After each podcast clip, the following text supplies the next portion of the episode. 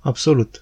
Cred că nu e niciun secret că James Hetfield de pe scenă este cel care mi-ar plăcea să fiu, dar nu sunt.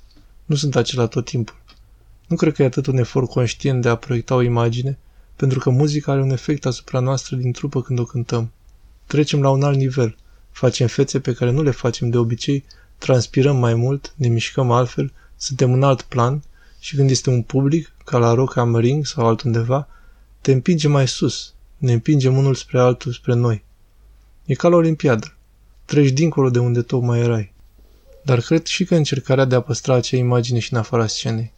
Știți, îmi plac bicicletele, îmi plac mașinile, îmi place să merg cu viteză.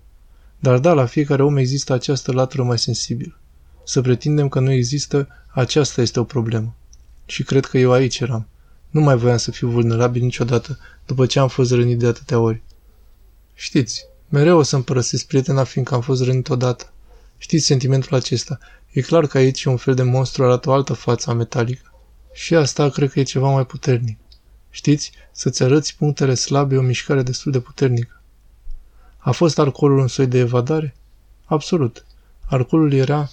Cred că de când a murit mama mea, alcoolul a devenit mai mult ca o parte din mine. La 13 ani. Nu, scuze, la 16 ani. Devenise, știți, începe ca un clișeu. Ei, mă simt mai viu, mă simt mai liber, mai în largul meu, pot vorbi cu femei, pot urca pe scenă și toate astea. Era ca un fel de ceață, eram deja într-un fel de ceață și asta făcea ca lucrurile să fie mai distractive. Și apoi povestea tipică. A început să devină o nevoie și apoi a devenit ca ceva firesc de întreținere. Și era o ceață constantă, unele lucruri nu mi le pot aminti. Amnezia de la băutură nu era plăcută, bătăile, tot felul, spirala distrugerii, clișeul ăsta. Cu siguranță a devenit din ce în ce mai evident că mă schimba. Aduceam acasă ceva din viața de pe drumuri și acum aveam familie și copii și nu era o combinație bună. Dar da, era activatorul. Îmi dădea posibilitatea să fiu mai mult eu însumi, așa părea. Dar de fapt eram mai puțin. Chiar depinde de persoană și o călătorie personală. Eu a trebuit să ajung la pământ. Eram încăpățânat, nu învățam.